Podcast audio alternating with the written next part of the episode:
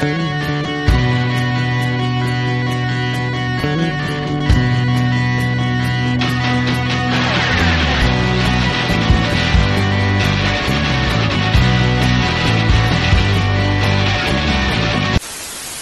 to another episode of The Breakdown. We're talking politics again, as we so often do. Today, though, we're talking about another book. There's another book that's been written about the, the Kenney years. The, the, the, you can use all kinds of different descriptive words to describe the state of Alberta politics over the last couple of years. But this one, it's, uh, it, it really kind of tries to, to break things down, to dismantle things, to take a look at what's been going on in the background. It's a happy book. I believe the title is Sunshine and Rainbows. No, no, the title of the book is Anger and Angst. We're very excited to be joined today by the two, I'm going to go with editors slash contributors, authors. It's a compilation piece. Uh, we're joined today by Trevor W. Harrison, who is a professor of sociology at the University of Lethbridge. He's the author, co author, and co editor of nine books, numerous journal articles, chapters, and reports, and a frequent contributor to public media. I'm reading this off the back of the book, by the way. We also have Ricardo Acuña, who is executive director of the Parkland Institute since 2002. He's spoken and written extensively on energy policy, democracy, privatization, and the Alberta economy. Thank, gentlemen, thank you so much for joining us today. Thanks for nice having to be us. here, Nate. So, before we get into the the, the very happy book, um, if we could just do, if I can get a little bit of each of you to tell you, uh, that was a very cursory bio that I gave there. So if we can uh, tell us a little bit of your story, Ricardo. I'm going to start with you. What's what's the deal with Ricardo? Yeah, I mean, I've been I've been doing Alberta politics for a very very long time. Um, I, I uh, went to the U of A, got a degree in political science and uh, kind of started after university in, in, international development and did a lot of work. Uh, I'm, I'm, Latin American by birth, um, so did a lot of social justice kind of uh, community development work. Got a little um, dissatisfied with the kind of the working and operations of many of the international NGOs, and decided maybe my energies were better placed doing that work here locally, and have been in, involved in various capacities um, in politics and political analysis and writing, media uh, in the province since then. So uh, I've been for um, coming up on 21 years at the Parkland Institute, small uh, think tank, progressive think tank based at the University of Alberta, perhaps Alberta's only real progressive think tank. Um, and uh, yeah, we've been trying to play a part in broadening the scope of dialogue and discourse when it comes to politics in Alberta and uh, put out policy alternatives. Perfect. Trevor? What's your your political your your political life's journey? Uh, good good way of putting it. Well, I, I can say uh, one thing. I was born in Edmonton, uh, and uh, I'm actually rather proud of the fact that I've lived in from north to south. I live now in Lethbridge, Alberta, really close to the American border, of course. But I lived and worked for a number of years also in Fort McMurray. And so, uh, and I did my master's at the University of Calgary and my PhD at, uh, at Edmonton. So I've kind of lived in parts of the province, uh, been educated in parts of the province and, uh, and seen the province. And uh, my original doctoral work was actually uh, looking at populism, at that time, the Reform Party. And of course, in terms of the current government, uh, it's very much informed by the kind of populism of the Reform Party and subsequent Wildrose. Uh, besides that, I also was uh, director of Parkland Institute for 10 years, where Ricardo and I became uh, good friends and colleagues. And uh, so that's kind of my background. And I'm interested in all things political uh, in this province, outside the province, and also internationally. So I guess before we get too far into the book, I got to ask Parkland Institute, you guys have gotten some shade. Danielle Smith has made uh, a couple of, of pretty uh, not so subtle digs towards the Parkland Institute. Why why is that? Why is it why do you think it is that uh, it is it is a a target, uh, some might say a polarizing institute? What is it about it? I think we've, you know, since the beginning, we've we've really uh, worked hard to provide alternatives, well researched, uh, peer reviewed, policy alternatives and policy analysis. And um, we have, for the most part, tried to speak from a different perspective than that what's offered up by most of uh, think tanks, most of mainstream media in the province, and that uh, gets to people, that bugs people, and it's very easy um, to try and discount groups who don't have this kind of uh, academic rigor in their work.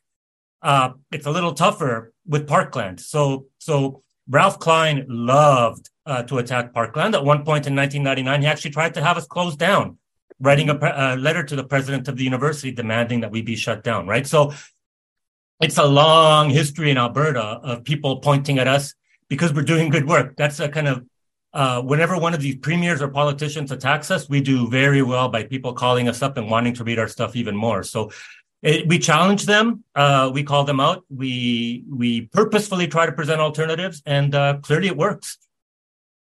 I, yes. I, would add to that too that I think you know the history of this province, and it goes back to one of the things we talk about in the book, is that uh, oil and gas over determines the politics of the province. So you don't have a lot of different voices.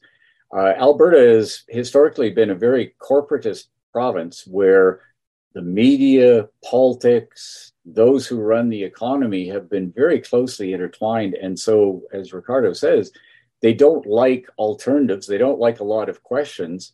And uh, given that this has been governed by a very conservative parties for most of the years, anytime someone raises questions, they tend to be fairly hostile to those alternative voices. I mean, it's hard to ask for a better pivot to the book, but given that you do, the Parkland Institute does seem to provoke a healthy amount of anger and angst. Let's talk about the book. So, uh, wh- what is the book? Why, why is the book a thing? What do people need to know about the book? I guess the maybe a starting point for this is to, of course, in 2015 we had an uh, NDP elected uh, government, shocking a lot of conservatives, and out of that, of course, over the next few years there was a lot of talk about the NDP being an accidental government. That the only reason they won was because the conservative right was split up when uh, Jason Kenney put together those two wings, traditional conservatives and the Wildrose faction, in 2017, uh, and then went on to win a victory in 2019, our sense, Ricardo and I had many conversations about this, was politics in the province was really changing. And what was going to happen over the next four years now that the UCP had won? The turn of events, of course, we could never have predicted, certainly the pandemic and everything else. But it became a kind of fascinating trajectory. And so we very early on said, well, we need to start thinking about a book, but not bringing it out really until close to the next election. And we held a series of uh, symposia really with interested parties, writers, academics, non academics, and some observers to uh, talk about what was going on. We weren't even totally sure at first, I think, that there would be a book. That was our hope. But it was really to get a handle on the, the strange trajectory of politics in the province. And it became stranger, of course, over the next four years, uh, as we see. And so that's kind of the, the beginnings of the book and why we've ended up with it right now. Ricardo, anything you want to add to that? Well, I think the, the, the big part of it too is that that kind of sense that this was something different, right? That we were going to get policy from a different perspective. We saw even even during the NDP's time in office that yeah, you know, they were quite activist. They changed a lot of policies, but they didn't really go for anything super radical, right? Like we didn't see any far left wing policies coming out of the NDP. Whereas the indications from early on, especially the way that you know, we often call it a merger, but it really was a takeover of the progressive conservatives by the UCP. There was this kind of sense that we were going to get something different, that we were going to get some policy from the far right, and unapologetically and unabashedly, we were going to get policy from the far right. And we wanted to make sure that we were able to document that because it kind of it was new for Alberta. I mean, even even Ralph Klein in his most neoliberal days kind of maintained that center right sensibilities in how he navigated and checked in regularly with the electorate, it was clear that Jason Kenney wasn't that person. He wasn't going to check in. He wasn't going to be guided by anybody on the center, you know, and even electorate. Like he wasn't, he didn't really seem to care in that mm-hmm. regard. It's just a certain arrogance about it. So we knew the policies that we were going to get were going to be something we hadn't seen before, or at least more extreme than we'd seen before. And and the other thing, and it gets to maybe the title of the book is. Uh, we we saw this party that emerged under Jason Kenney as a very ideological party, very libertarian, wedding itself to populism. But in order to push many of these very radical policies, what it was really doing uh, to a, a degree we had never seen before in this province was mobilizing anger, hatred, fear, hysteria. I mean, they, you know, so the book actually starts off in the first introductory chapter talking about Jason Kenney's speech on the night that they actually won. And they had won an overwhelming victory and yet from the tone of his speech you'd swear they were still on the warpath that they were you know they had enemies to be utterly destroyed. This was not normal politics. This was the politics of of you know uh, you know slash and burn. And uh, and part of Jason Kenney's legacy subtitle of the book is how the politics in the province have continued to be incredibly angry uh, and and hostile and fearful, and that is a long term legacy that it seems uh, unfortunately has continued into today. It's remarkable. Like, I'm it's remarkable that you bring that up, especially given the date that we're recording this on. So, for anybody who's listening to this in a couple of days, uh, this is being recorded on April 10th, and we just got word that the Premier of Alberta is there's apparently an investigation being done by the Ethics Commissioner for whatever that's worth.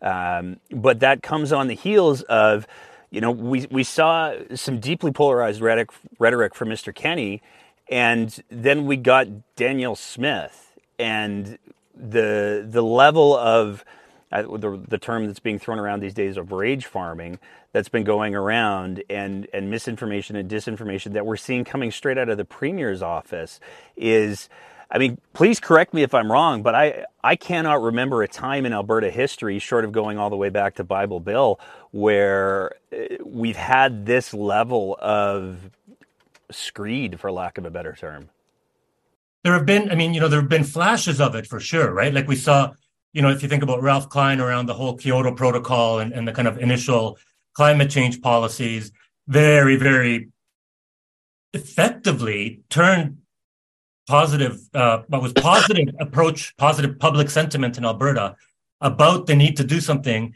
into um, anger at Ottawa for imposing these climate change policies on Alberta. Like so we see it regularly. Every time a politician has gotten into some trouble, every time a politician's numbers have gone down in terms of popularity, we see, you know, this direction at Ottawa. And, uh, but it's not been sustained to the level that it has. And it hasn't been as broad as it has since Kenney, right? I mean, with Kenney, it wasn't just Trudeau. It wasn't just Ottawa. It was environmentalists. It was indigenous communities. It was teachers. It was nurses. It was doctors. It was, I mean, it was spread wide. There was enough hatred and anger to go around for everybody. And I think that's that's particularly new. The the other thing I think is is we can also treat the anger and the hatred in a, in an interesting way as being an index to the fact that politics in the province is actually changing. I mean, there's no point in getting terribly angry when you would take 73 out of 77 seats or whatever, and you've so destroyed any chance of opposition. Uh, but what really did upset the apple cart here was the NDP winning in 2015. And so the hysteria began after that. And you see it today. The anger directed at Ottawa also finds its mirror directed on internal politics within the province.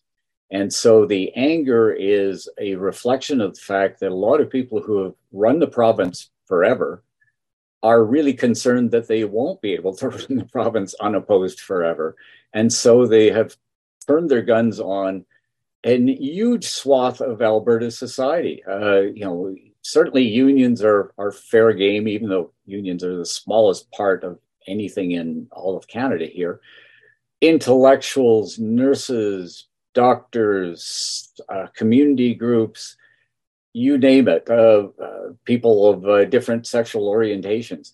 It's like everybody is fair game because you're opposed to us. And so one of our arguments is that what you're seeing here is is very much, despite all the arguments about Justin Trudeau in Ottawa, this is an internal fight. This is a civil war in Alberta over the future of the province. And one side has unleashed the dogs of war on everybody else here.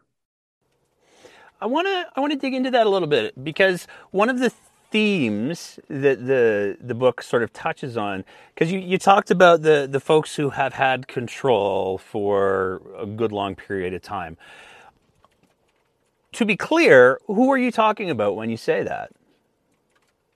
It's I mean it's very much this this kind of um, elite this these holders of economic and political power that in Alberta is very much based in the oil and gas industry and what revolves around it. In in his chapter in the book, Kevin Taft um, speaks to that, right? Like how early in the Klein years, um, these folks essentially took over government, ran right? Like they ran and advised the Ministry of Finance, the Ministry of Energy, the Ministry of the Environment. Like these folks were making and writing most of the policy that was coming forth. They had not just insider knowledge, but direct access to the policy levers of the province. And increasingly, that power base has been challenged. And it's not just an Alberta thing, but they're seeing it challenged globally, right?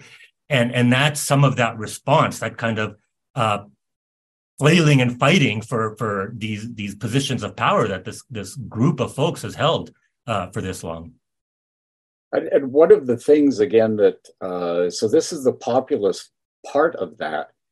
There's a lot of people who will vote for UCP who, frankly, they are not the most powerful. A lot of them are, in fact, fairly poor. They're, you know, working class people who are afraid of losing their jobs. They live in rural areas. They get terrible services often from the government.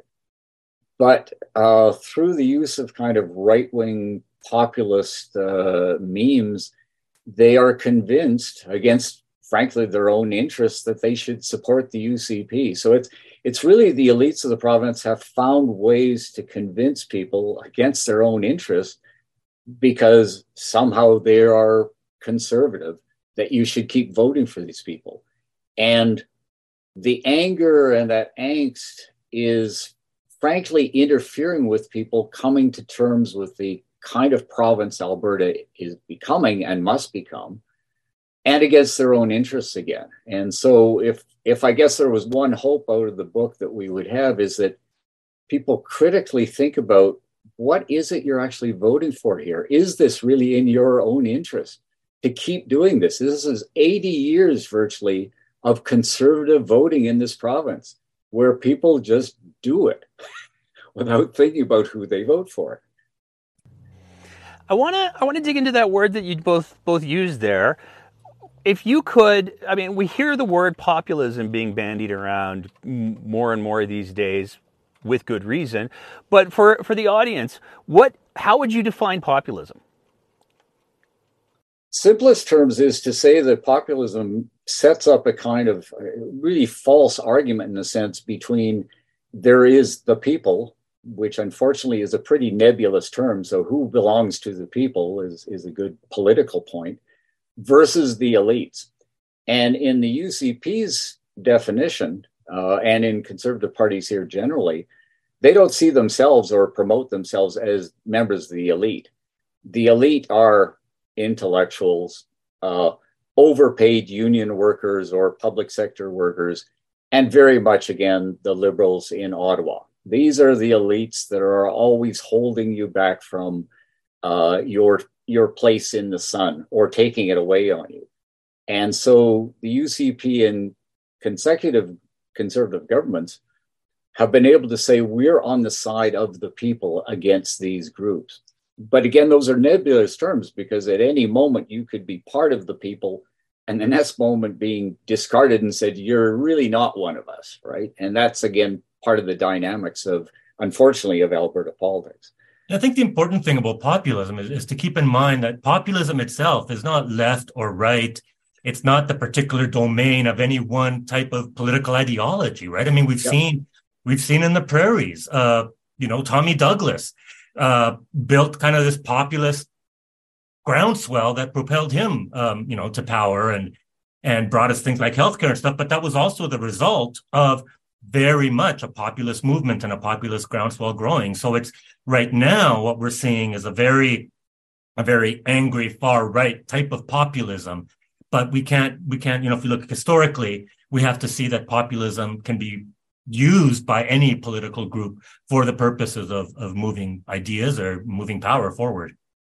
Yeah, it's it's very much a vehicle for mobilization, and Ricardo's absolutely right. Of course, Social Credit was a populist party, but of course, many of its policies verged from both the right and the left. I mean, Social Credit wanted public health care uh, repeatedly in its early years. So, yeah, it's it's an unideological uh, thing, and it, it's just simply something that politicians can use of either right or left.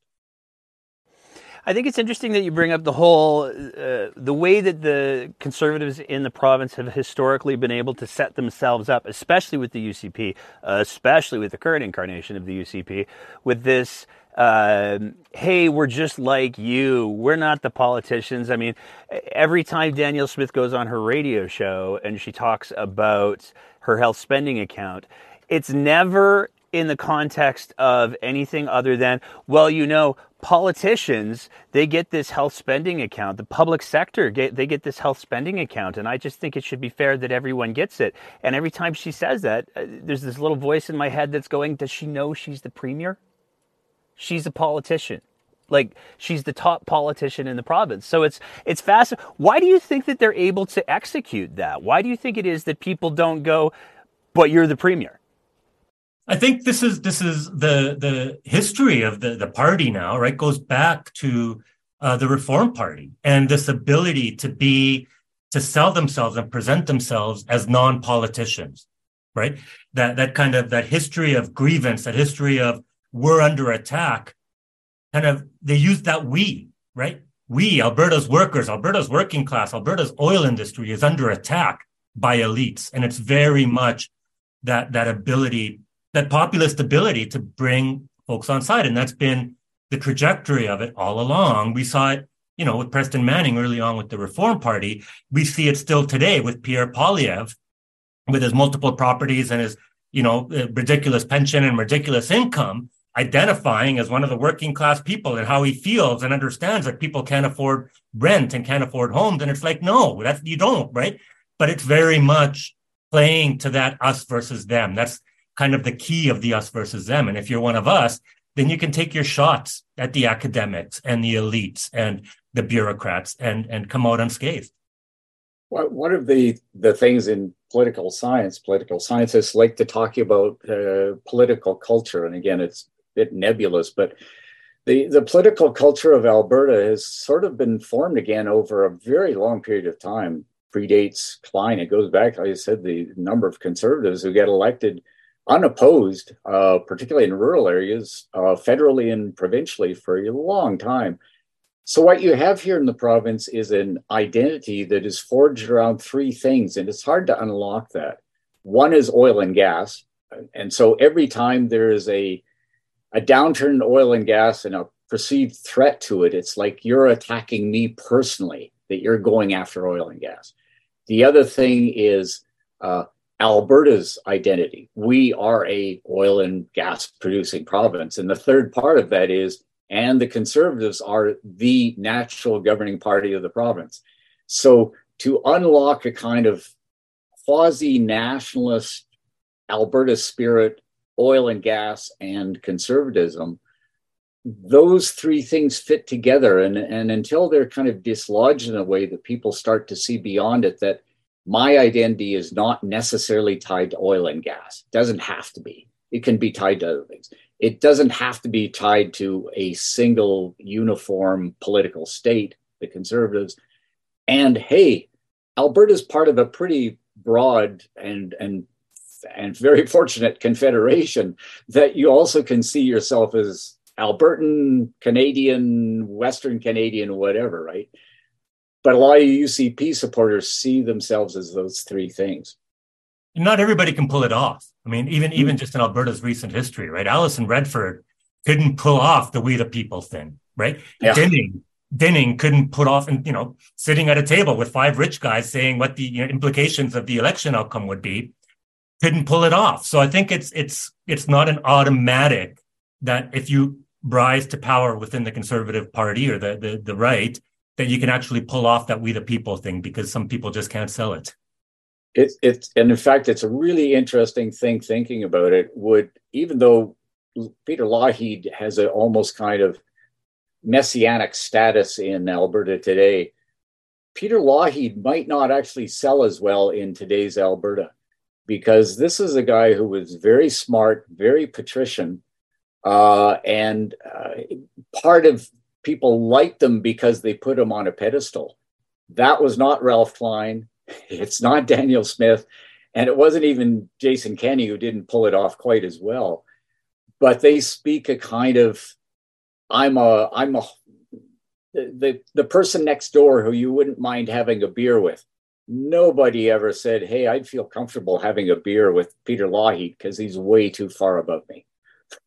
When you talk about the ability to be able to relate to the common folk as if they themselves were common folk, I'm curious can either of you gentlemen think of a politician who's able to do that better than Smith in Alberta in the last couple of decades? Because one of the things that's fascinating to me, at least, is it seems like she can use words and combinations that are, to a critical reading, I would use the term incomprehensible. Um, but she's able to garner this adulation from a not insignificant amount of the province that looks at her and goes, "Ah, but she gets it." She she has a very empathetic tone. She's able to make people feel like she they're like one of the things that we've been talking about on the show for the last couple of weeks is this whole idea that I think people are underestimating Danielle Smith and just how dangerous she can be because when you put her in front of someone, she can make them feel like they matter in a way that I don't know that you've seen. You can say a whole lot of politicians in Alberta have done. Am I wrong on that uh, interpretation? No, for sure. There's and it's a big part of that too is is her background with talk radio, right? I mean, it seems in Alberta that that kind of that that talk radio has um, set the tone of political discourse, brought people together, and as such, that helps her with the "she's one of us" thing, right? Mm-hmm. Because of of her presence on talk radio, and we've seen it, and she's got that ability to just to just use language in that way. And even if even if it's talking about um, you know whether you die of cancer or not is entirely within your control, or you know those kind of things, it's still very much uh, she's just one of us. She's just saying stuff. She's saying stuff that we've all thought at some point, and people are being too hard on her. So it's a it's a yeah, it's a very powerful ability it does actually, you know, in many ways harken back to, to Klein. I think he was maybe the last one that had that strong an ability to play that game. Um, it harkens back to that kind of ability of him to just speak, speak frankly, and things that that would horrify previous generations of politicians and political leaders from all parties. He was able to get away with, and she's able to get away with. And I think that that thread of being media folks, of being plain spoken, of all those things, is a common one. It's it's actually quite striking how many uh, politicians today actually do come out of media. It used to be, of course, out of you know religious backgrounds, but that media training, as Ricardo says, is really important. She does it extremely well, and even when she's categorically wrong, as she is quite often factually about things, people say, "Yeah, but I'll forgive her that because her heart's in the right place," right? and, and so there's this interesting thing where she's actually really ideological, but she actually doesn't know quite often the, the, the nuts and bolts of the ideology. She just has this deep feeling. And one of the quotes we actually use in the first chapter is she says, I have opinions about everything. It, she said that on a about regards her talk show. And yes, she does have opinions about everything, but they're very rarely backed up by anything that is substantive. But her followers love her because she has all these opinions. It is, it is, like I said, it is remarkable to me how she is able to um, present her thoughts in such a way that that people are able to I don't think I can think of a politician where people have been able to look at that politician and interpret exactly what they want to interpret out of that politician in the way that that Danielle Smith is able to to to manifest that. But I wanted to ask, you know, we were talking earlier about the the the the elites and the the oil and gas uh, folks being able to influence policy, not just by saying, "Hey, this would be great," but by actually being in the room. Do you think Danielle Smith is a, a continuation of that? We've seen her put forward program proposals like the R Star thing, which is, is very clearly uh, free money. Um, is she part of that culture, or is she just a, a, a useful person? I mean, it's funny, right? Because this is this is something that I've looked at, at a fair bit in terms of how the paradigm um, in Alberta shifts over that period of time when um, when the you know the forebear the Wildrose is actually formed, and it's a result of um, in many ways Stelmach going ahead with a royalty review after the 2006 leadership race, right? And and what happens at that point is oil money in Alberta, oil power in Alberta wants to send a message to the PCs to back off of royalties. And the way they do that is they find a smart, articulate, well positioned person um, and start funding the, the, the work of the Wildrose Party and start funding her. In many ways, it's that oil and gas elite that create Danielle Smith and the Wildrose Party back then, and that builds in. So yeah, she's she's benefited from that in the past, and she knows the community. She knows who the power players are. She knows who the influential ones are, and and can still lean on them. Yeah, she's as Ricardo says, she really was a creation of the oil industry, and Wild been where it was were it not for that oil money. One of the things the NDP actually did, and I think it is a positive thing in terms of Alberta's political culture, is the constraints on, uh, on money going directly into the parties. Now, money can get around that. The oil money still can support all kinds of things but uh, I used to go over the contributions, and it was astonishing during the real conservative years how much money came from oil and gas. They can't do that now. But there's another interesting thing that is going on here, and that's that the really big money in oil, really big oil, to some extent sees the writing on the wall and has started to pull out of Alberta. So that some of that oil and gas money now is more in the small caps, the uh, supply companies. Many of these are situated in rural Alberta, so it's it's a slightly different uh, elite structure now in oil and gas than we would have seen back 20, 30 years ago. Those are the people who actually supported Lougheed and Getty, uh, the big bucks that came in but now it's it's a slightly different oil and gas industry and it's very much situated in uh, rural alberta but still in calgary and that's where ucp finds a lot of its support yeah, it's fascinating to me. Anytime Danielle Smith makes a major project announcement or, or, alludes to a major project announcement or policy announcement, we've learned over here that the first question is okay, so who's getting paid?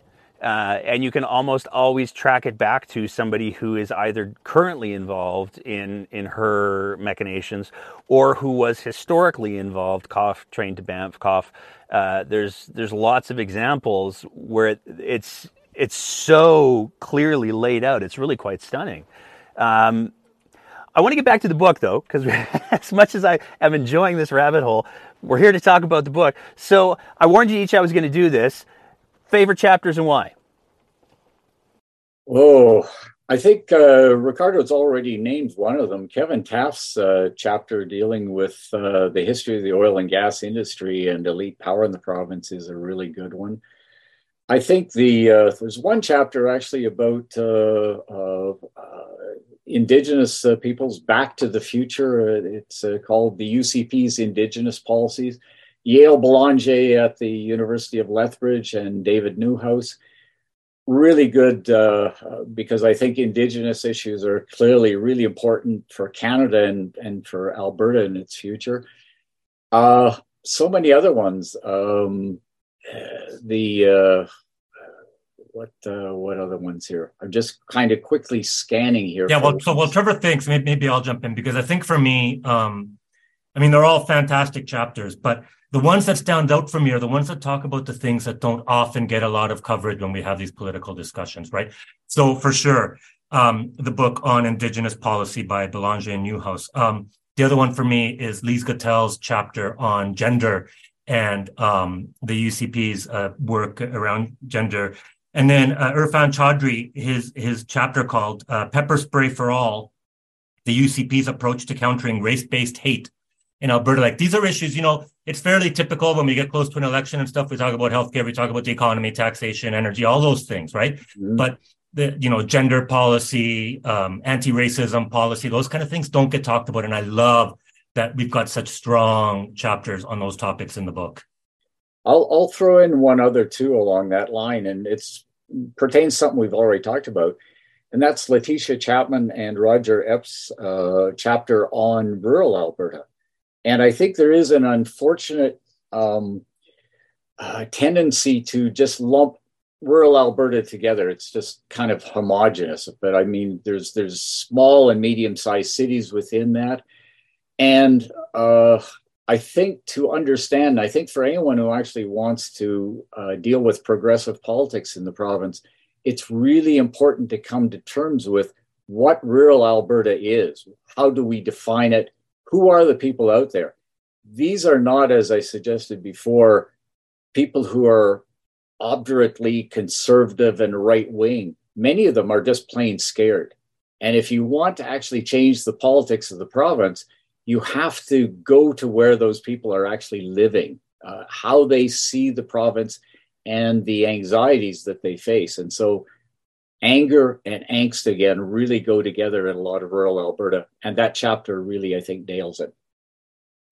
The, the rural Alberta piece is fascinating for me because I I grew up in rural Alberta. Uh, up until my early teen years, I lived in uh, rural Alberta. I, my formative years were spent in northern Alberta, and it's it's amazing to me. It's very striking how the urban centers have this perspective of rural Alberta that's incredibly monolithic, and I think that that's part of the the problem in regards to addressing the schism that seems to exist between rural and al- urban Alberta and what the goals are uh, for for rural and urban Alberta that's a lot of burbs in that sentence there. Um, what are some things? Does the book? I haven't gotten to that chapter yet. I'll be totally honest. I've been working my way through it, but it's it's it's over 500 pages. So what's the boy to do? Um, but are there are there any things that you gentlemen would recommend in order for that schism to start to be closed a little bit, how can people start to have a conversation that's about all of Alberta that all Albertans can have and be involved in, as opposed to having these two separate conversations, which we're certainly seeing very clearly divided in the polling results for what those are worth that have been released so far? We, we've talked here actually a lot about, seems to me, uh, Danielle Smith's magic with the population, and a lot of it comes down to terminology and and the words that you use. I think that you know uh, progressives need to watch that they are not perceived or actually talking down to people, and that goes whether they're in rural or urban Alberta.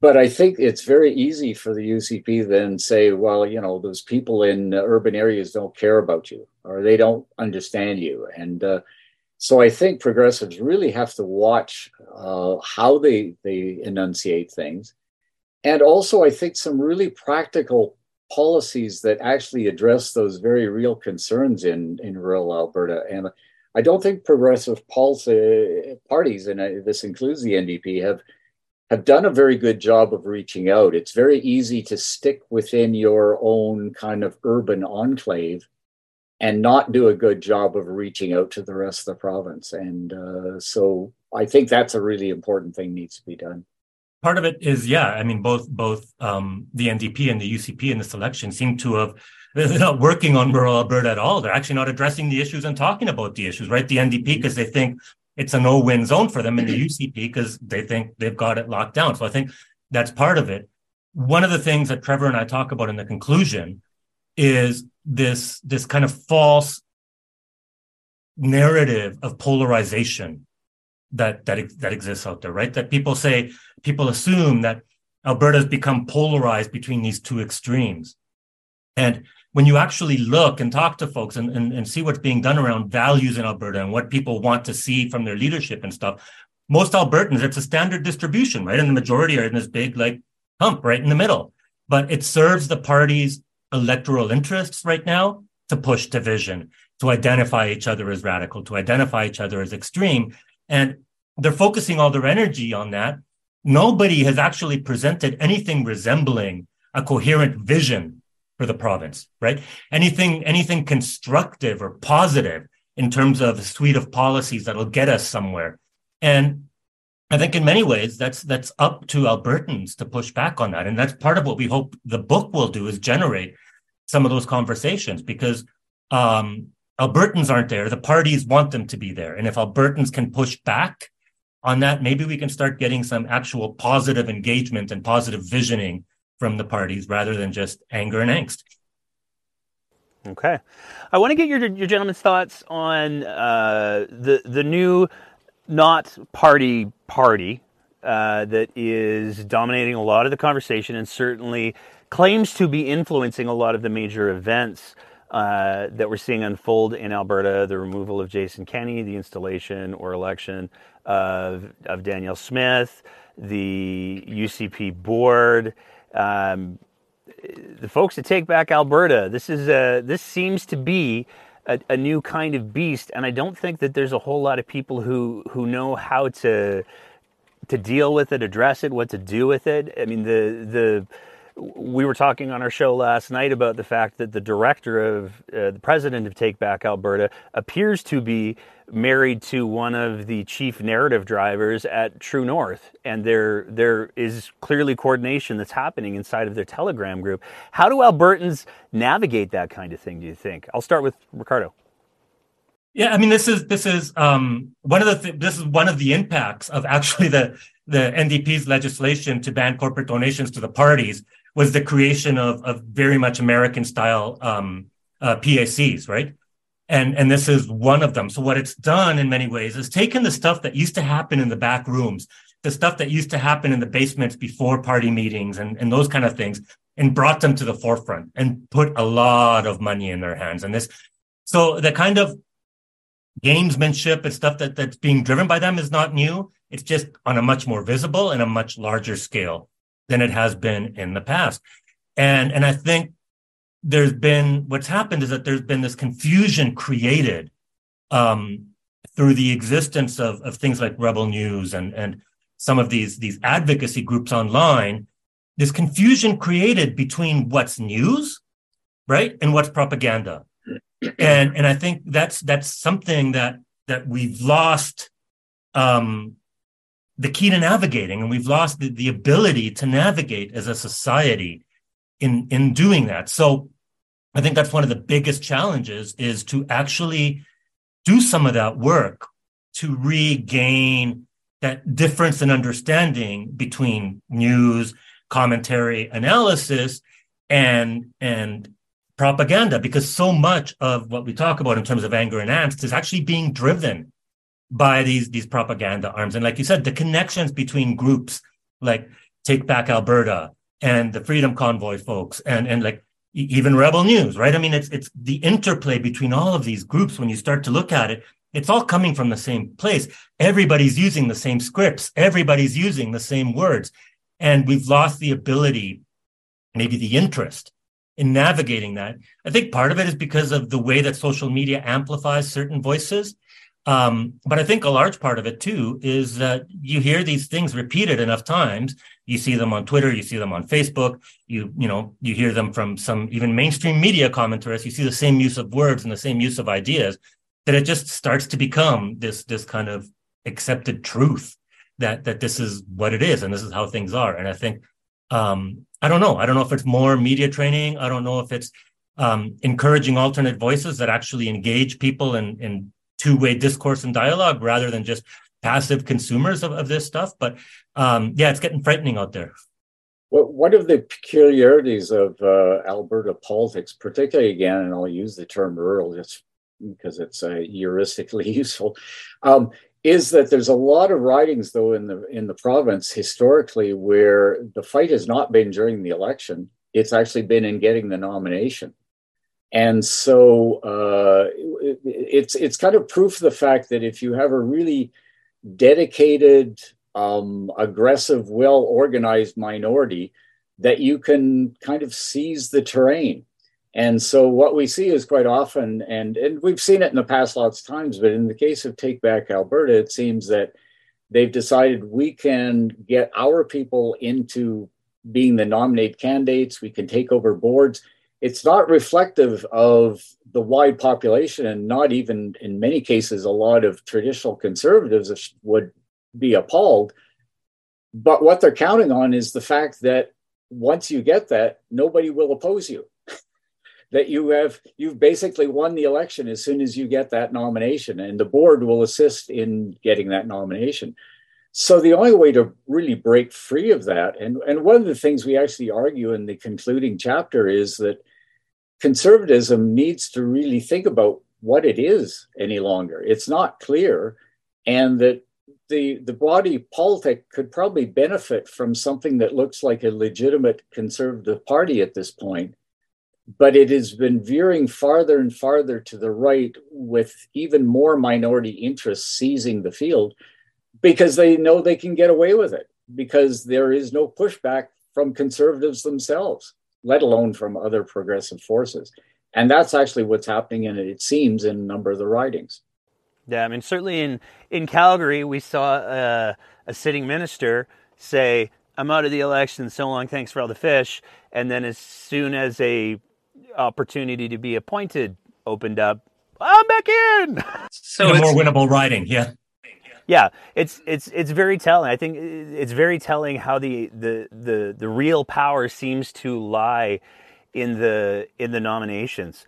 Um, and I just wanted to, I think what, what you said there, Ricardo, about the, the media piece is, is critically important because I, I go back to the Alberta Prosperity Project debates where we saw this like horrifying game of telephone get played out in real time where a certain dark universe version of Caillou decided to write a story about Justin Trudeau's climate police and the new prison that they were building in Winnipeg. And that got repeated all the way up to the debate where Dr. Modry then repeated it, and we had the the UCP leadership, some of the UCP leadership candidates, commenting on this thing as if it was real when it never existed. But because of the repetition and the the fact that these far right media, oh, what was the word you used? You used a word that was just like bang on I'm gonna have to go back and listen, like save it and write it down all everywhere. But you used a word to describe them, and they use each other as force multipliers, where we see um, the repetition of the repetition of the repetition. And so I'm I'm I'm really curious how we put the cork back in on that.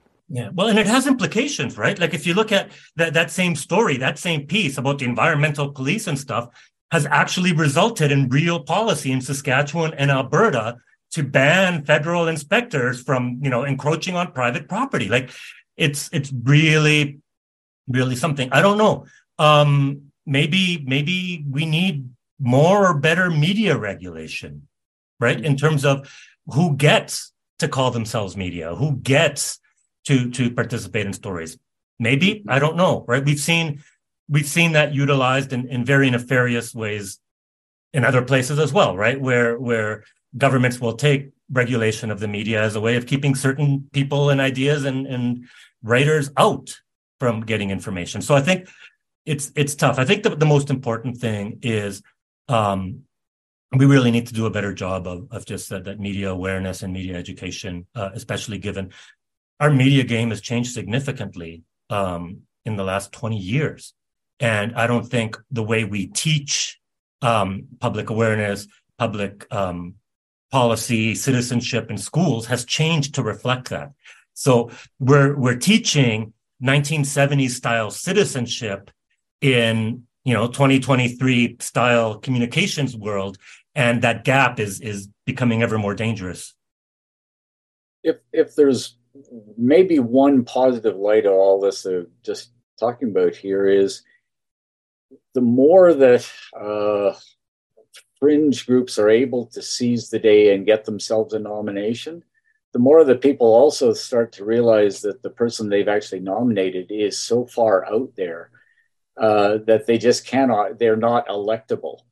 Uh, it, I've, I've said to people actually, it's interesting the Wildrose really took over the traditional conservative party, kind of shunted those people aside. And as we say in the book, a lot of traditional conservatives are probably feeling rather homeless going into this election.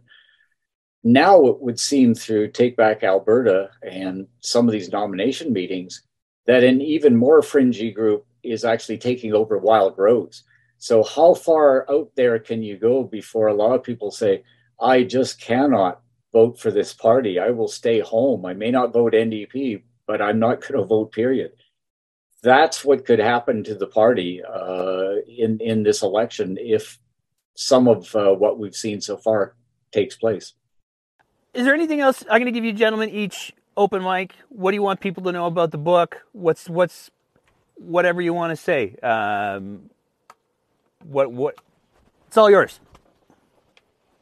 Well, I think as Ricardo said earlier, what we're really hoping the book will do is it certainly is is critical of the UCP, but uh, we don't leave in the first chapter untouched the NDP either.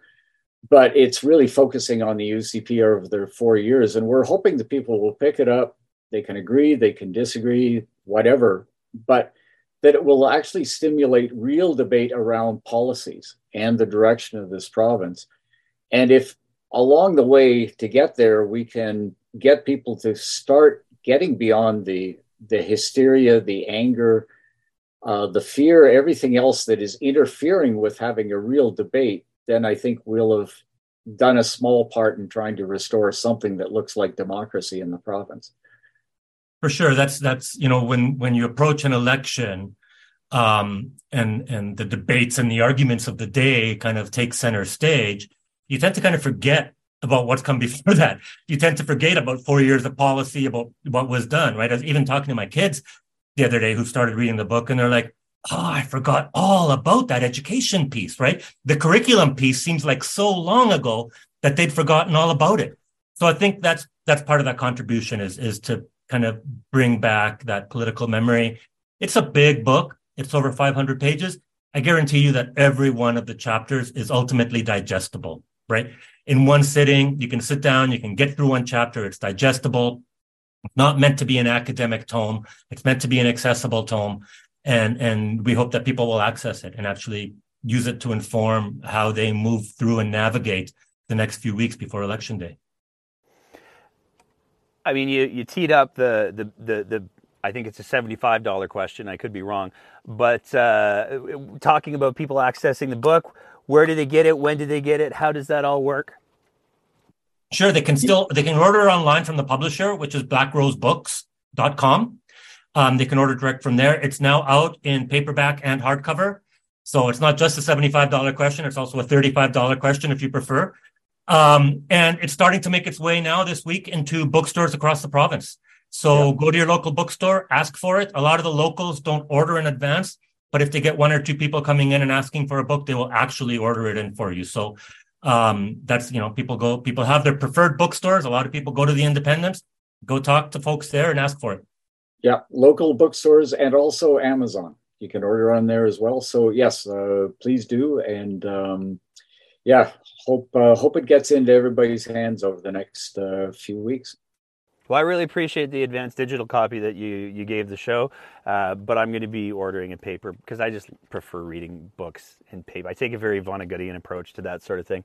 Um, you can see my shelf back here. I still have uh, lots of paper. oh, I'm I'm side on both sides of what I've got going on here are bookshelves as well. So, um, just before I let you gentlemen go, if people want to keep up with uh, your antics, if people want to keep up with the the Parkland Institute, how do they do that? Parklandinstitute.ca. We've got blogs. All of our researcher, all of our research reports are there, downloadable for free. Um, a lot of my writings are there or linked through there. Um, I'm I'm all over the place. I just uh, did a piece at the Breach. Trevor's also regularly on media, regularly writing. So uh, yeah, keep an eye out. Uh, Rick Acuña, R I C A C U N A, on Twitter. Um, and uh, I don't do a lot of the engaging in the back and forths, but uh, when there's something significant, I'll post or repost. And, and I don't tweet, but I'm very accessible by email. People can easily find my uh, my uh, link here, trevor.harrison at uleth, universitylethbridge.ca.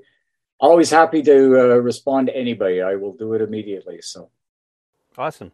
Well, I want to thank you, gentlemen, so much for your time. I look forward to finishing the book. I look forward to getting my hands on a, a paper copy as well, because, like I said, it's just something about that. I'm a, I'm a romantic, I guess. Um, and uh, yeah, look forward to seeing what uh, each of you do next, as well as what the Parkland Institute continues to do. Fantastic. Thank you so much for having us, Thanks, Nate. Nate. As always, if you appreciate the kind of content that we're trying to produce here at The Breakdown, we would love it if you swung by our Patreon page at www.patreon.com slash thebreakdownab and signed up for a small monthly sponsorship of the work that we're trying to do here. It is because of the support that we receive from our Patreon sponsors that we're able to continually up our game, and it is tremendously appreciated. So I want to throw a big thank you out to them. And you can go ahead and visit that website and join and support us as well because we need all the help we can get. Thank you so much for your attention. Thank you so much for listening and being a part of these important conversations. And we will see you next time on The Breakdown.